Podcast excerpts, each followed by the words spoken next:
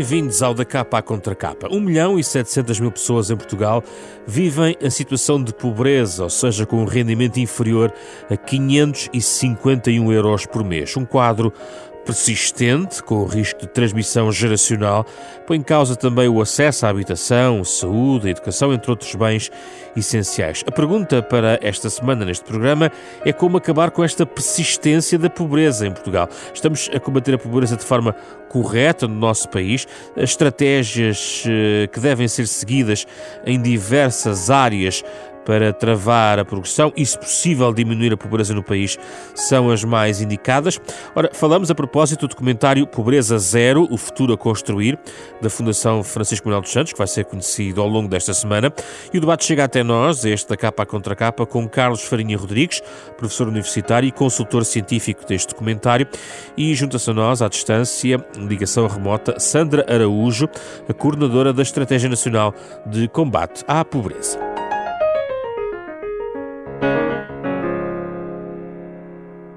Muito obrigado pela vossa disponibilidade para esta conversa sobre este tema que faz parte das vossas vidas profissionais e académicas.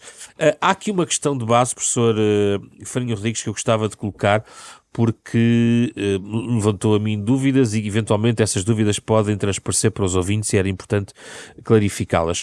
Uh, existe um país das estatísticas sobre pobreza que está longe da realidade da pobreza?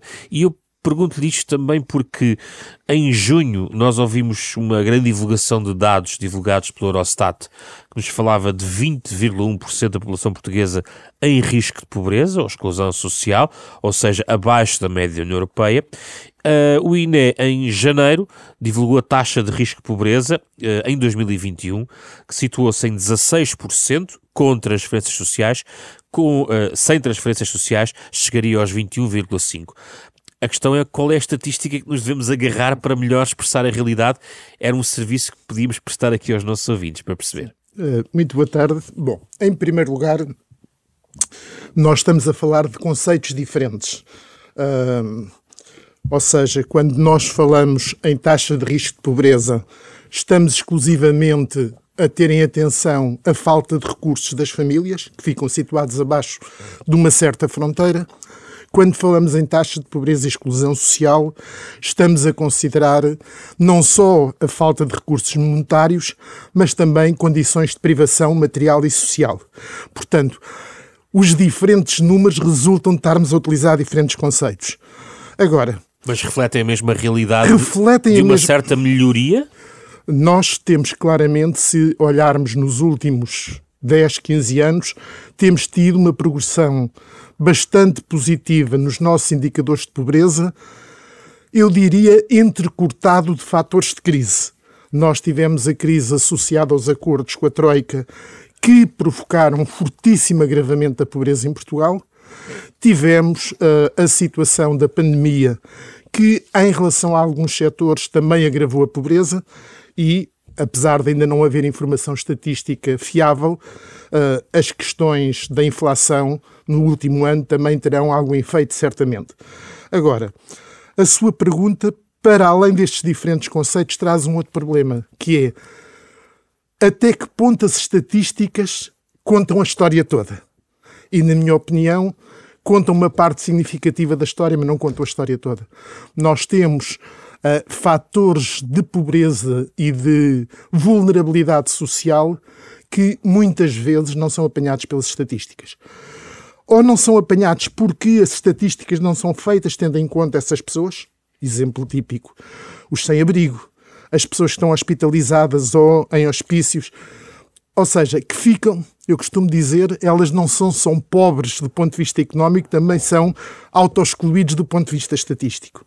E isso é uma outra questão que nos deve preocupar. Agora. Mas é relevante essa exclusão estatística?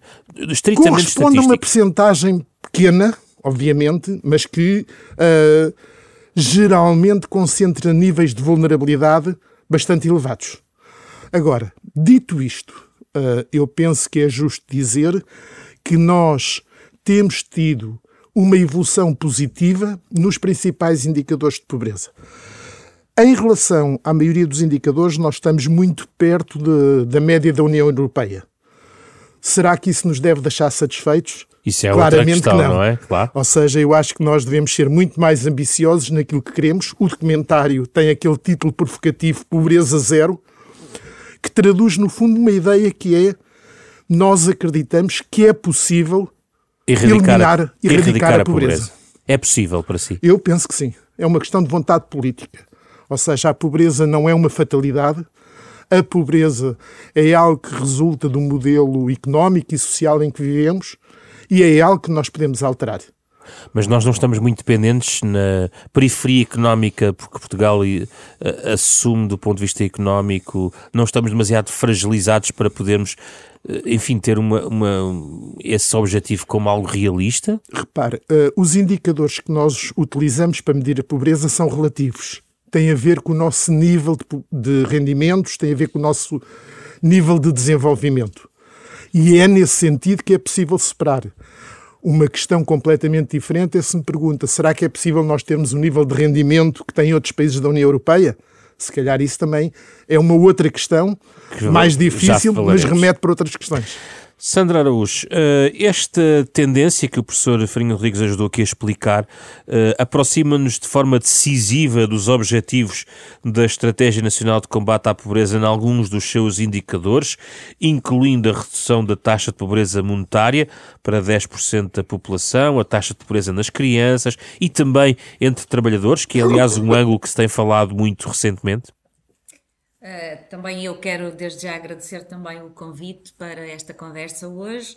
Uh, em relação à questão que coloca, muito objetivamente, eu acho que efetivamente o Carlos mencionou de que houve uma recuperação de grande parte dos indicadores, muito embora, eh, numa, muito embora com a pandemia e com a crise pandémica, na verdade, eh, houve um novo agravamento. Havia houve um período pós-troika eh, de recuperação entre o ano 2015 até o ano 2019, 16, 19, uma tendência de recuperação Uh, logo a seguir tivemos a crise pandémica e tivemos de facto um agravamento outra vez das situações de pobreza, que apesar de tudo não foi tão mal porque o, o, houve um conjunto de medidas que permitiram mitigar de facto uh, as consequências mais graves e mais dramáticas uh, na, na, do ponto de vista estatístico.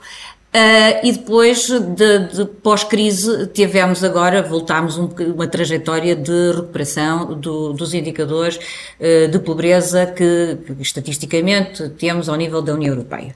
Uh, os objetivos que estão traçados são objetivos que, naturalmente, exigem aquilo que o Carlos designava de vontade política, compromisso político, eh, firme e forte, porque se houver vontade política, eu creio que nós conseguimos eh, alinhar o conjunto de instrumentos de política pública e um conjunto de áreas governativas em torno deste grande objetivo. Mas vontade política desafio. é alinhar todos os departamentos, é alinhar toda a máquina do Estado nesse, nesse caminho, é isso? Exatamente, e é, é, um pouco isso, é o espírito da Estratégia Nacional de Combate à Pobreza e este plano de ação que está a ser preparado para ser apresentado em breve, exatamente eh, eh, convoca todas as áreas governativas para esse compromisso uh, político firme, identificando uh, atividades e metas concretas para cada uma das atividades uh, que possam ser devidamente monitorizáveis. Pronto, essa é, um, é uma das características desta. Vai ter metas específicas, é isso?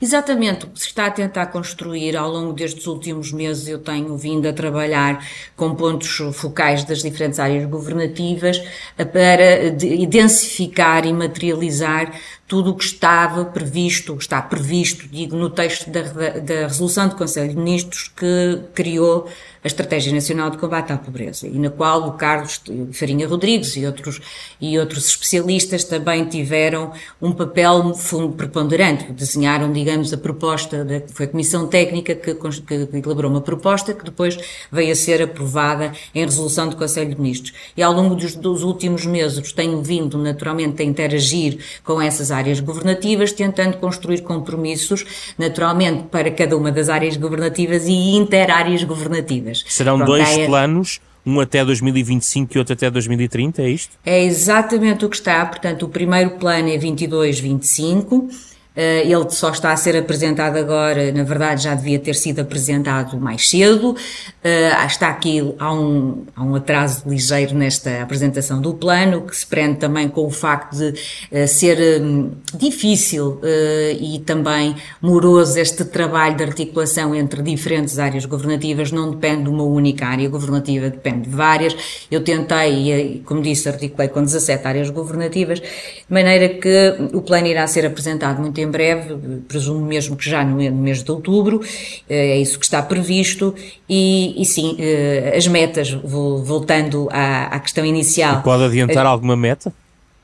Não, as metas estão definidas, as metas que e, e, já foram referidas. Pronto, nós temos a meta da redução da taxa de pobreza monetária para o conjunto da população portuguesa para 10% e temos indicadores ao momento que datam de 2021 em que temos uma taxa de pobreza monetária de 16,4%. Portanto, o objetivo é em 2030 alcançarmos esta meta dos 10%, o que representa uma redução de 660 mil pessoas em situação de pobreza. Mas Portanto, há, uma, estamos... há uma meta mais Não diria relevante, mas eh, decisiva que, uh, que, intercalar de 2025, porque são dois ciclos e este caminho provavelmente tá, vai ter que ser acelerado. A questão é se 2025 há alguma meta particularmente delicada ou decisiva. Não, nós não traçamos metas intermédias. A nossa meta, meta final que está definida e o caminho vai ser, ao longo do tempo, ir acompanhado, acompanhando a progressão. Uh, a progressão e a evolução dos principais, uh, com os indicadores de monitorização que temos para cada uma das atividades que estão definidas também no Plano de Ação da Estratégia Nacional e que nos darão uma, uma análise de desvio, perceber até que ponto é que estamos ou não estamos a desviar-nos daquilo que é a nosso, o nosso roteiro, do nosso roteiro de intervenção intervenção. Um, e, e, isto para dizer o quê? Pronto, temos também a, a meta da, da, pobreza monetária nas crianças e, e, temos vários outros instrumentos que estão em curso, nomeadamente o Plano de Ação para a Garantia para a Infância e com aqui com o objetivo de reduzir para metade também a, a pobreza monetária no grupo das crianças.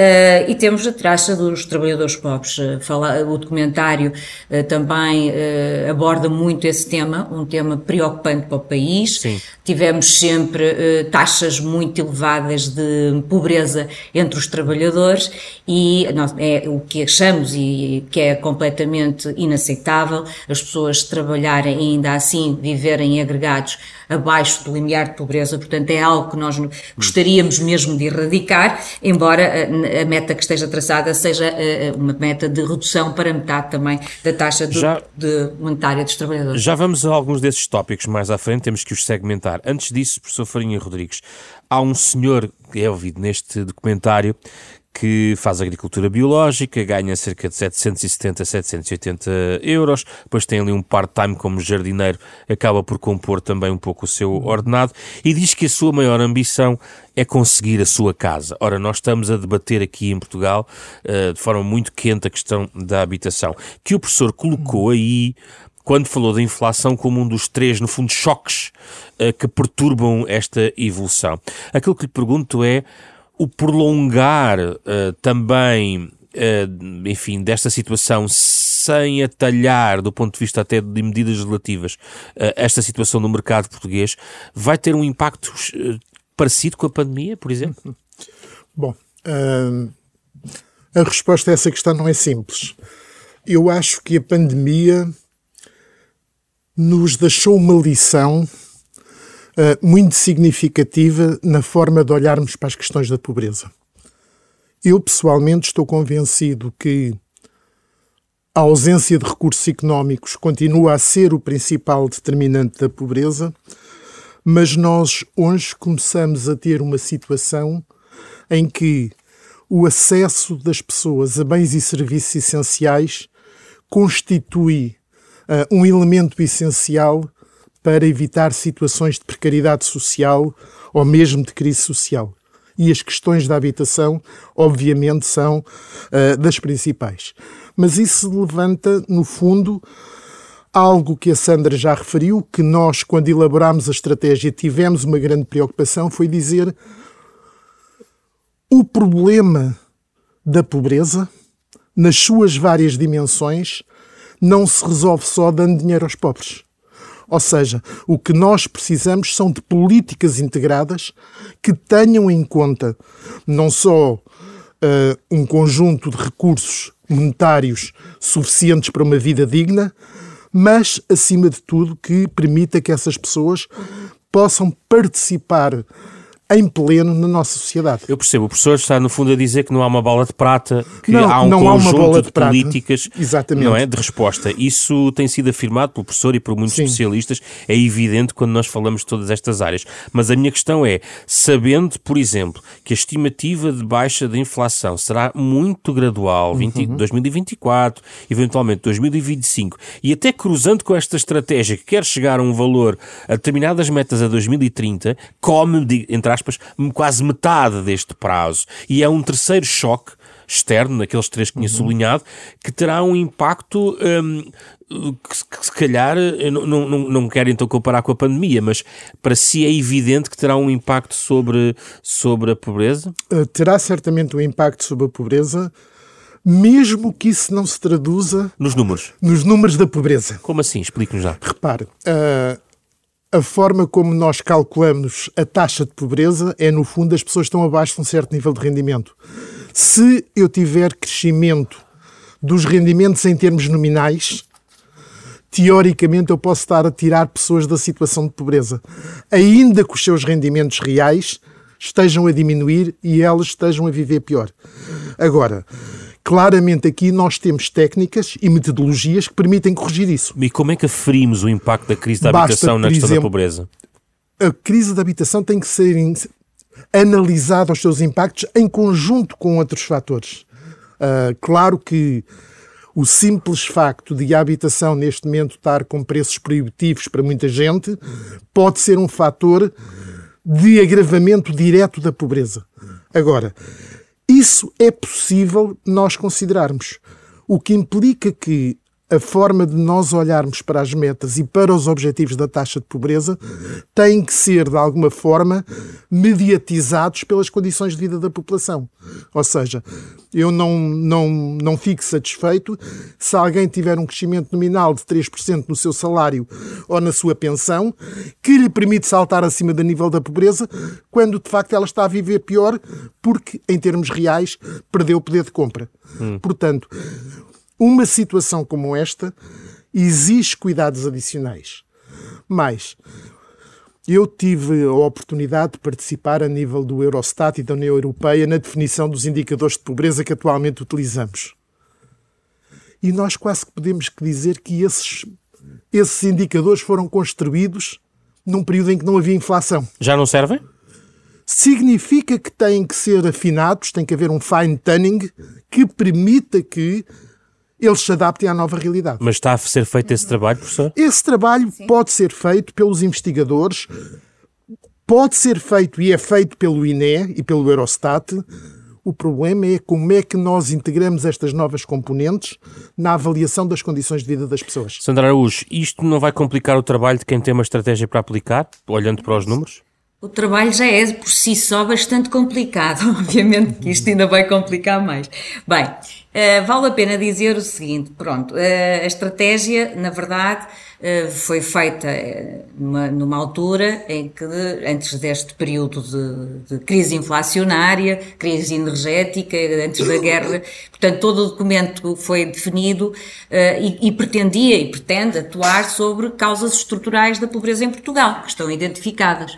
Mas ao mesmo tempo já percebemos que temos que também uh, ser suficientemente flexíveis e acomodar algumas medidas, provavelmente respostas mais de natureza conjuntural, que, porque, uh, que exigem uma resposta imediata sob pena de não cumprirmos os objetivos Mas não está especificamente na estratégia da pobreza? Está. Não, o que está, o que está neste momento no plano que está a ser uh, desenhado e traçado é que face, por exemplo, ao tema da habitação que muito bem foi identificado que é um problema neste momento uh, muitíssimo importante, se não diria tá, dos mais importantes que temos que abordar, porque nós tínhamos uh, situações de carências habitacionais que estavam devidamente diagnosticadas e identificadas e temos grandes investimentos previstos no próprio Programa de Recuperação e Resiliência que pretendem colmatar grande parte dessas necessidades habitacionais identificadas, com algumas comunidades especificamente que vivem em condições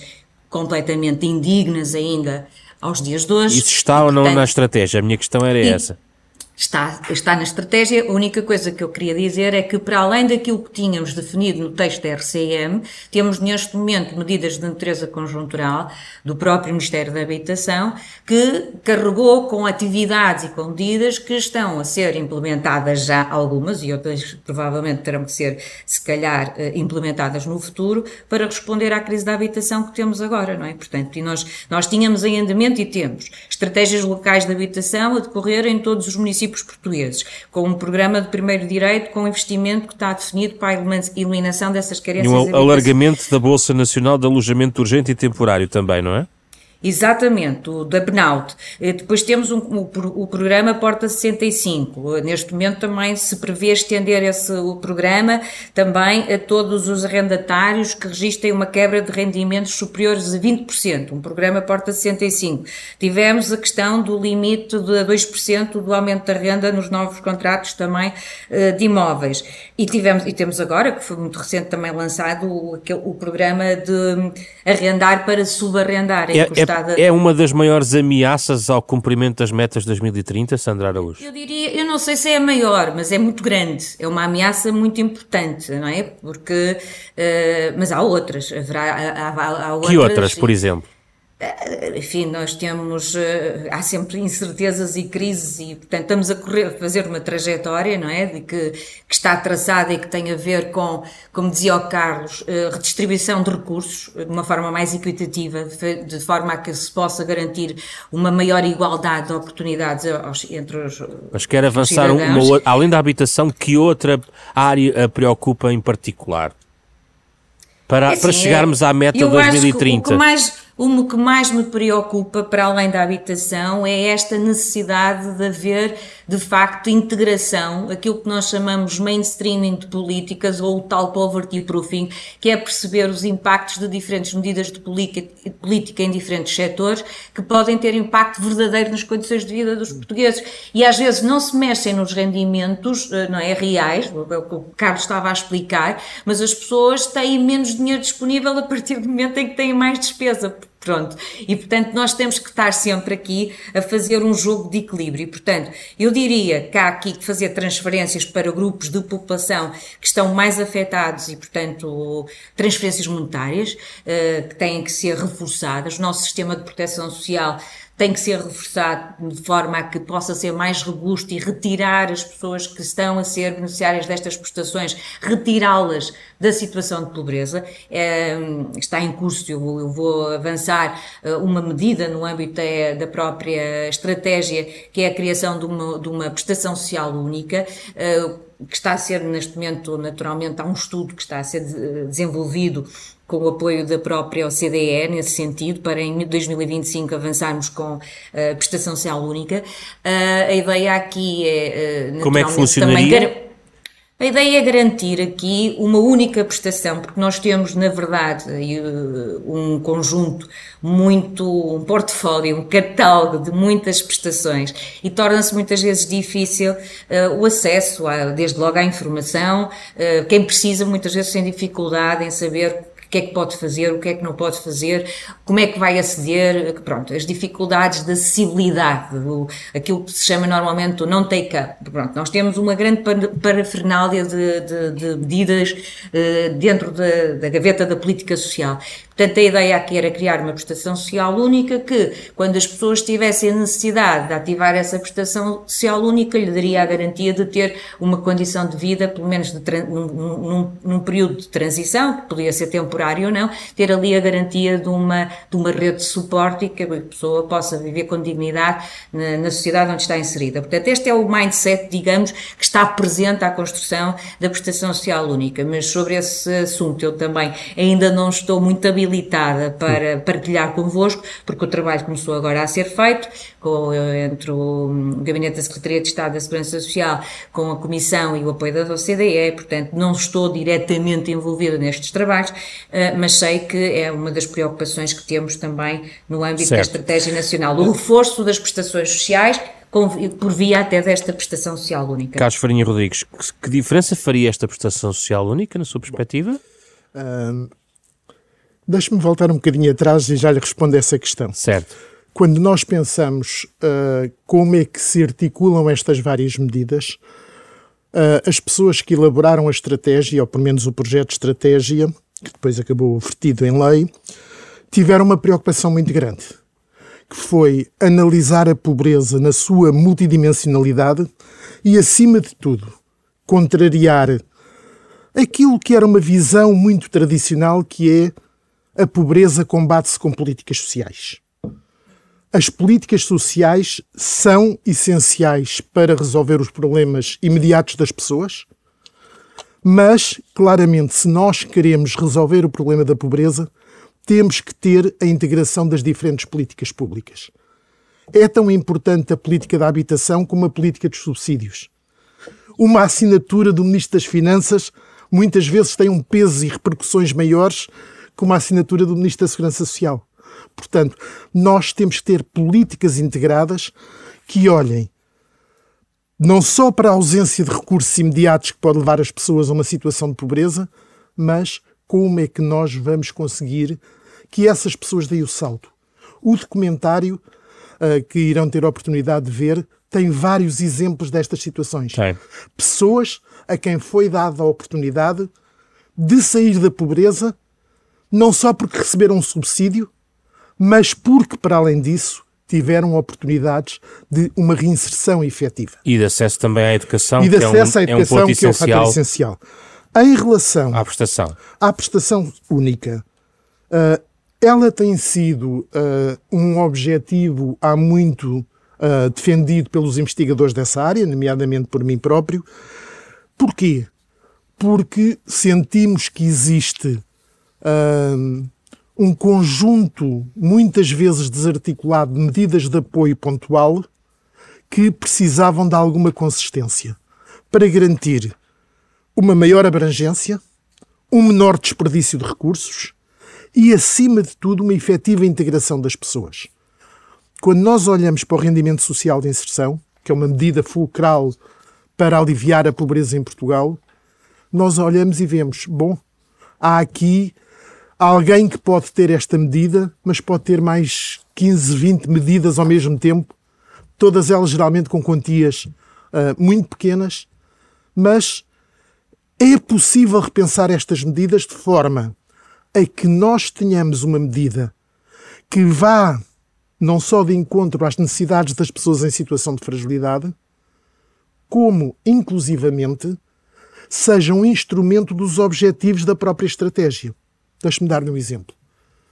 A estratégia considera como objetivo primeiro a redução da pobreza infantil. Porquê? A redução da pobreza infantil é claramente o primeiro passo para nós contrariarmos a transmissão intergeracional da pobreza. Mas eu, para resolver a pobreza infantil, não é dar subsídios às crianças exclusivamente. É, no fundo, garantir que essas crianças têm os recursos necessários, elas e a família em que estão inseridas, porque as crianças não nascem pobres, nascem em famílias pobres, infelizmente, mas simultaneamente têm que garantir ao mesmo tempo uma atuação ao nível da educação, nomeadamente com vagas nas creches, ao nível da saúde, ao nível dos cuidados primários. Portanto, é esta visão integrada que uma estratégia de combate à pobreza deve seguir. Mas pode estar correta no papel e na realidade não, não chegar mas lá. Mas isso é o problema essencial. É o que Ou estamos seja, a viver, por exemplo, na a, questão das creches. A aprovação, a aprovação da estratégia é um ponto de partida, não é um ponto de chegada. Eu, neste momento, ainda não lhe consigo dizer que a estratégia está a ter sucesso ou não. A estratégia identifica os caminhos. Muitas das medidas que têm sido tomadas nos últimos, no último ano e meio claramente inserem-se nesse objetivo. Agora, uhum. há aqui um desafio que é pôr a estratégia no, no terreno pôr a estratégia e alterar as condições de vida das pessoas. Como é que vai fazer isso, Sandra Araújo? Porque aqui uh, o acesso à creche gratuita pode estar anunciado, estar definido, mas mais difícil muitas vezes é implementar e nós temos visto muitas notícias neste sentido. Oh, eu, em relação à creche gratuita, eu gostava de dizer que é uma medida uh, muitíssimo importante. Uh, Uh, para as famílias que estão a beneficiar dela, naturalmente, para todas as crianças, uh, não só porque garante melhores condições e iguais oportunidades a todas as crianças, mas também liberta as próprias mães para o acesso ao trabalho. E, portanto, o que se passa, e nós temos um número muito significativo, é uma medida que entrou em vigor este ano, foi alargada inclusivamente ao setor privado, portanto, está a beneficiar muitos agregados familiares, o que se passa é que houve uma afluência bastante maior esta, e neste momento temos algumas questões críticas ainda para resolver, sobretudo nas grandes áreas metropolitanas e, eh, e, eh, e estão previstos na, na, também investimentos ainda do PRR para criar novos lugares é, em creche é um dos para tópicos, responder sim que para responder a todas as necessidades. Mais recursos financeiros, ou seja, o objetivo está lá, mas percebe-se que é preciso ainda um outro impulso. É financeiro. Investimento. Nós temos metas para, para, para, o alargamento das creches até 2025, no sentido de responder a todas as necessidades. No momento ainda não é viável para todas as necessidades, mas este é, um, como diz o Carlos, um ponto de partida. É uma medida recente, nova, com muito impacto, com muito até no rendimento disponível das famílias e a outros níveis é uma medida muitíssimo importante da estratégia e, naturalmente, tem que ser devidamente também monitorizada para perceber até que ponto eh, todas elas, todas elas merecem essa, esse escrutínio eh, e, e serão objeto dessa monitorização. Mas eu, em relação a essa, gostava de, de eh, ressalvar a sua importância e, de facto, durante muitos anos não, não tivemos nada, portanto, agora que temos, queixamos-nos que não chega, é um facto, não chega para todos e ainda agora muito recentemente tivemos situações situações de, de famílias muito aflitas à, à, procura de vaga, sobretudo nas grandes áreas metropolitanas. Uh, mas é um caminho que se está a fazer, é importante é que se perceba que é um grande esforço que se está a fazer neste sentido. Uh, o Carlos falou, e bastante bem, de facto, a dimensão monetária é fundamental, mas não é só, porque a pobreza é, como sabemos, multidimensional e a questão da acessibilidade aos recursos, aos, aos serviços essenciais, à educação, à saúde, à habitação e a própria possibilidade das pessoas pessoas participarem é fundamental. Isto está subjacente a toda a estratégia. Há um conjunto de medidas que pretende alargar, no fundo, o acesso de toda a população um, aos cuidados de saúde. Há um conjunto de medidas dirigidas para grupos sociais mais vulneráveis também, uh, por exemplo, na área do, do, do, emprego. Há muitas medidas que estão previstas no sentido de elevar as qualificações dos portugueses, porque efetivamente, Portugal, quando comparado, isso também é dito no, no, no, no documentário, um, quando comparado com a União Europeia, eh, ainda compara mal do ponto de vista das qualificações dos portugueses. E, portanto, há um grande investimento que está subjacente a toda a estratégia, no sentido de continuarmos a reforçar a nossa capacidade e levar as qualificações dos portugueses e mais, adaptar também e, e responder às novas necessidades do mercado de trabalho relacionadas com as transições digital e com a transição verde. Esta é uma dimensão muito importante do, no vertente do trabalho, mas temos também a Agenda do Trabalho Digno, que também esteve, hum, foi lançada e entrou em vigor em maio deste ano e que tem um conjunto, uma bateria de 70 medidas e que eh, as questões relacionadas com a valorização do trabalho, sobretudo a valorização do trabalho dos jovens, as questões da conciliação entre a vida familiar e a vida pessoal e a vida profissional, a questão da negociação coletiva, são todas dimensões que estão muito presentes e, como já dizíamos antes, é, é, é fundamental que exista este, estes marcos políticos estes, e que exista naturalmente capacidade de monitorizar os avanços e as conquistas, mas é absolutamente também importante a aderência da sociedade, a aderência dos, das empresas, por exemplo, no caso do, do, da agenda de trabalho digno, isto não poderá ser feito de outra maneira, e as próprias entidades de, do setor social, da economia Sim. social. Portanto, e esse é o último desígnio da estratégia. Se tiver oportunidade, mais à frente falaria um certo. pouco sobre ele também. Deixe-me só aqui, eu tenho aqui algumas. De facto, como, como ambos dizem, é uma é uma, uma paleta enorme de políticas e é difícil até para mim colocar algumas questões. Vou tentar ser mais uh, concreto. Uh, a questão da, das transferências que têm que ser reforçadas não colide com. Quer dizer, eh, parece uma evidência, no entanto, os mesmos evidências são travadas pela ideia de que não basta tirar dinheiro para cima de, desta questão. Professor Farinha Rodrigues, têm que ser reforçadas, mas é sem fundo? Existe um limite? Existe um cálculo sobre a reprodução desse investimento? Uh, o que é que gostaria de dizer sobre a questão do reforço dos, das transferências? Repare, quando nós estamos a falar a nível das políticas sociais, e o exemplo mais uh, claro sobre isso é o que tem sido o rendimento social de inserção. Se nós olharmos para o rendimento social de inserção, ele foi concebido com uma dupla vertente, que era simultaneamente dar um rendimento mínimo às pessoas que estão numa situação de ausência total de recursos, mas, ao mesmo tempo, garantir a possibilidade da sua reinserção social. Nem sempre estes dois objetivos correram a par. Ah, eu diria mesmo que um dos principais problemas do rendimento social de inserção foi que os sucessivos governos, por razões diversas, falharam muito nesta componente da inserção social. Houve aspectos positivos, obviamente. Um exemplo mais claro de uma vantagem do rendimento mínimo garantido, do rendimento social de inserção, foi, por exemplo, o abandono escolar de muitas crianças que agora passaram a ser. Porque é condição. Porque é condição, é? exatamente. Lá está, uma integração de política. Pronto. Mas isto basicamente significa que, uh, quando eu refiro que não basta pôr dinheiro, não significa que eu acho que nós estamos a gastar demasiado dinheiro. Acho é que temos que os gastar melhor e, acima de tudo, dar condições para que as pessoas possam abandonar a situação. Mas existe uma medida de, enfim, de aumento do volume financeiro para estas transferências que para si era execuível? Porque isto é, é um tema estudado. É um tema estudado e basicamente nós uh, constatamos o seguinte. Uh, nos últimos anos, e em particular durante o período da Troika, houve uma desvalorização muito grande do valor do rendimento social de inserção, por exemplo, comparativamente à linha de pobreza. O que é que isto significa? Que se antes o rendimento social de inserção punha uma família à volta dos 60% do rendimento que lhe permite sair da pobreza, com alterações que foram feitas, passou para 40%.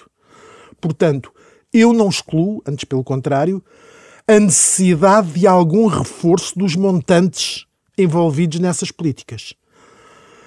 Mas isso só faz sentido se for acompanhado de medidas para uma efetiva integração dessas famílias. Repare, o RSI tem sido muito contestado, mas não é pelo montante que, que consome dos recursos da Segurança é Social. É um valor muito pequeno. O RSI pequeno, é 0,1% do orçamento da Segurança Social. Exato.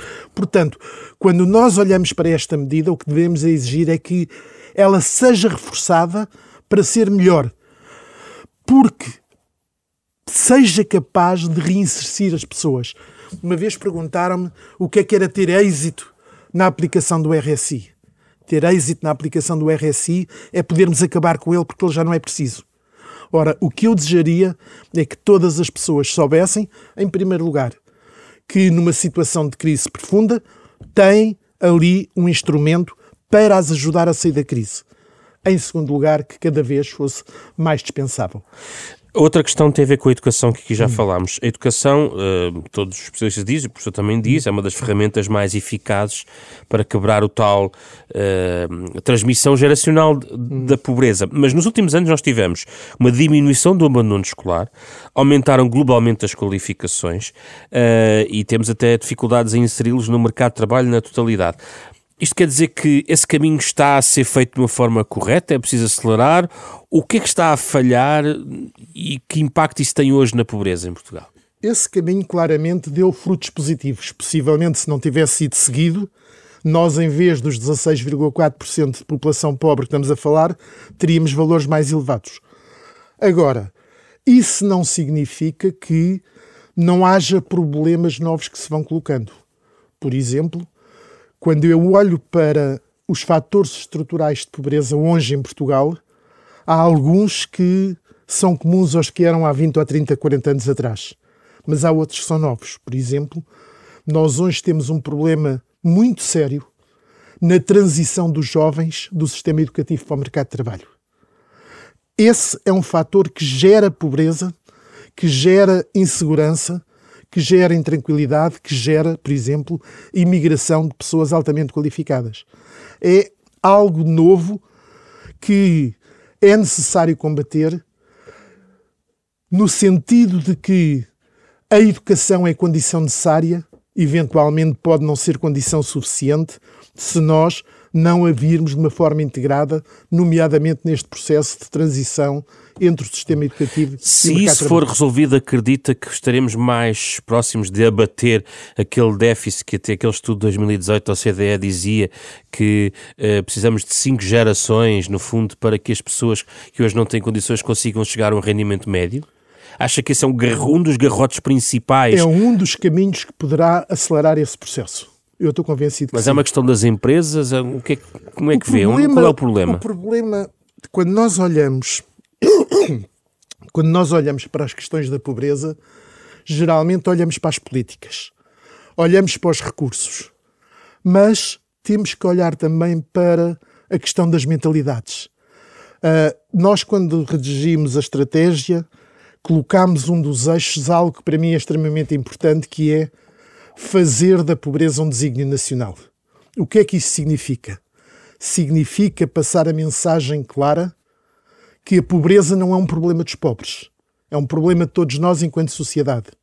Uma sociedade que tem o nível de pobreza que nós temos é uma sociedade mais frágil, não só do ponto de vista económico, do ponto de vista social, do ponto de vista da coesão social.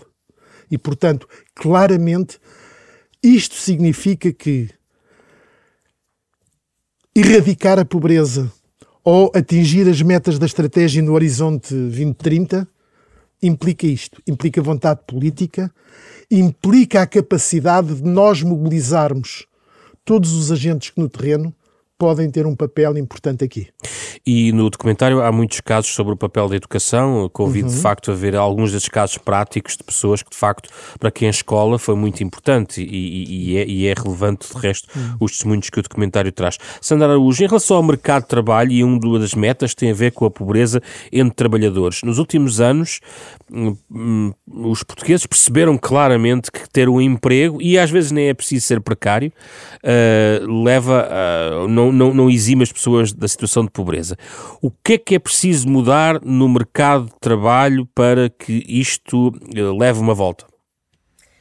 Bom, desde logo já falei há bocadinho da elevação das competências. Eu acho que nós temos que continuar a investir na educação e na formação profissional. Isso está também uh, o eixo 2 da estratégia e o eixo 3 uh, justamente uh, preocupam-se com a melhoria da qualidade do, do trabalho, do emprego, a sua dignidade e esta questão que, que o Carlos falava agora da, da transição de, dos jovens do, do, da educação para, para o mercado de trabalho.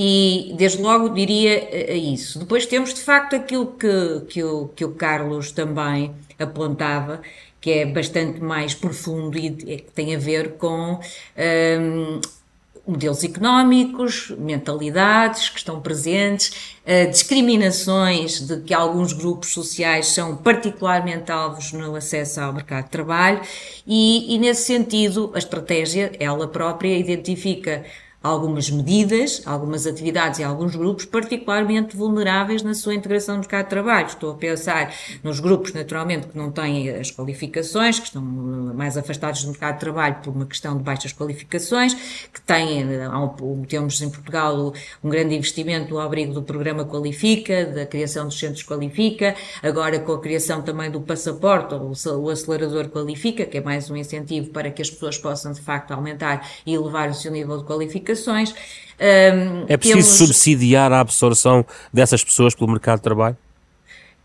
Até agora não foi, mas neste momento está-se a dar um incentivo no sentido que as pessoas possam efetivamente fazer eh, os percursos de, de e completar os seus percursos de, de, educação. Portanto, neste momento, no âmbito também do PRR, existe uma medida específica que é esta, o acelerador qualifica, que visa, visa precisamente essa dimensão de incentivo também para as pessoas completarem os seus ciclos de estudo. Há depois também investimentos grandes eh, que, que para as pessoas com, com deficiência também, eh, a educação inclusiva é uma nossa preocupação, a questão também de promover a empregabilidade das pessoas com deficiência, temos que fazer mais nesse campo também, ainda deixamos de fora muita gente, e outras comunidades, como por exemplo os migrantes e as comunidades ciganas, uh, justamente por uma questão de mentalidades, pela, pelas discriminações uh, múltiplas que estas comunidades ainda enfrentam na sociedade portuguesa. E nesse sentido há também uma, uma, uma diferenciação positiva e algumas medidas particularmente dirigidas a estes grupos da, da população. Uh, temos também, em relação aos jovens, o, Carlos falava e bem, que é um problema renovo, temos jovens cada vez mais qualificados, mas que depois, quando entram no mercado de trabalho, uh, têm uh, o problema do, dos salários médios serem ainda baixos e, portanto, o nosso mercado laboral não é atrativo para os jovens, que, que, agora, no contexto europeu e da globalização, rapidamente os jovens encontram trabalho noutro país da Europa a ganharem muito portanto, mais. Para, para o sucesso da estratégia precisa que se cumpram os objetivos de subida dos salários. É, para si é evidente isto? Esse, esse é evidente e está cá. Uh, pronto, tem tetos, não está, uh, está o que foi consertado no acordo de rendimentos entre o governo e os parceiros sociais. Há metas, que, objetivos que estão traçados em termos de salário mínimo nacional para 900 euros em 2026 e uh, o, também o aumento dos salários médios uh, até 20% até 2026. Portanto, este acordo de rendimentos que foi assinado entre a Sra. Ministra do Trabalho e os parceiros sociais prevê esta questão da melhoria dos salários dos salários médios e no contexto da estratégia e de algumas medidas que já foram implementadas, inclusive este ano, e no, temos algumas medidas de diferenciação positiva, por exemplo, para os jovens, foi lançado agora no mês de julho um programa que é o Programa Avançar e é uma medida em que o, o, Ministério do Trabalho tem um incentivo para as entidades empregadoras para contratarem sem termos jovens qualificados com uma retribuição mínima de 1.330 euros. Portanto, e ainda uma bolsa que é dada aos jovens de 150 euros durante o primeiro ano. Temos também outra medida já lançada o ano passado e que está em curso, que é o compromisso emprego sustentável, em que o Estado também está a apoiar as entidades, eh, as entidades empregadoras para irem buscar ao mercado de trabalho as pessoas que estão afastadas do mercado de trabalho há mais tempo, os desempregados de longa duração. E, portanto, tem havido aqui um conjunto e um grande investimento que o Estado está a fazer eh, para dirimir eh, os problemas que todos uhum. conhecemos. Professor Farinha Rodrigues, esse empurrão de políticas públicas que, no fundo, aqui Sandra Augusto estava a elencar, uh, aparentemente pode não ser suficiente. Uh, há aqui outros agentes, quer dizer, a mudança da economia não se está só em decretos e, e, e, diplomas e estratégias, por muito importantes que elas sejam e são. Mas quando o professor no documentário diz que nos envergonha a todos a percentagem de trabalhadores em situação de pobreza e que temos que pensar muito bem a forma de funcionamento do mercado de trabalho, no que é que está a pensar em concreto? Nós temos ainda hoje fruto da história, uh, uma economia muito assente em baixos salários. E nós, quando analisamos a, a, relação entre o mercado de trabalho e as questões da pobreza, uh, muitas vezes esquecemos que, basicamente, a forma como o mercado de trabalho funciona determina em grande medida uh, as, um impacto maior ou menor sobre uh, o enviar pessoas para a situação de pobreza. Deixe-me dar-lhe um exemplo. Nós dificilmente conseguimos analisar o problema da pobreza sem analisar em simultâneo o problema das desigualdades. Uh, o professor Alfredo Bruta Costa costumava dizer, e eu concordo com ele, que nós temos a pobreza que temos porque temos os níveis de desigualdade que temos. O que é que isto significa? que nós deveríamos atuar também ao nível das desigualdades para reduzir a sua capacidade de propagação e de aumento da pobreza. Quando nós olhamos para uma parte significativa uh, do nosso mercado de trabalho, vemos que, por razões diversas, uh, nós continuamos a ter níveis de desigualdade salarial muito elevados. E, portanto, repensar o modo de funcionamento do mercado de trabalho é essencial. E repensar significa a forma de nós olharmos como os diferentes agentes participam no mercado de trabalho. E eu acho que nesse aspecto, nós há pouco falávamos muito em qualificações. Sim. Nós temos, obviamente, um déficit de qualificações, temos níveis de produtividade uh, inferiores, por exemplo, à média da União Europeia. Mas geralmente, quando se fala em baixa produtividade em Portugal, pensa-se nos trabalhadores. Eu penso que, salvo honrosas exceções, nós também temos baixa produtividade em muita da nossa classe empresarial. Nomeadamente as qualificações, Nas qualificações, exatamente. Isso. E, portanto, nós... Mas do ponto de vista do mercado de trabalho, especificamente, de que forma é que isso pode alavancar essa mudança? Olha, pode alavancar-se de várias formas.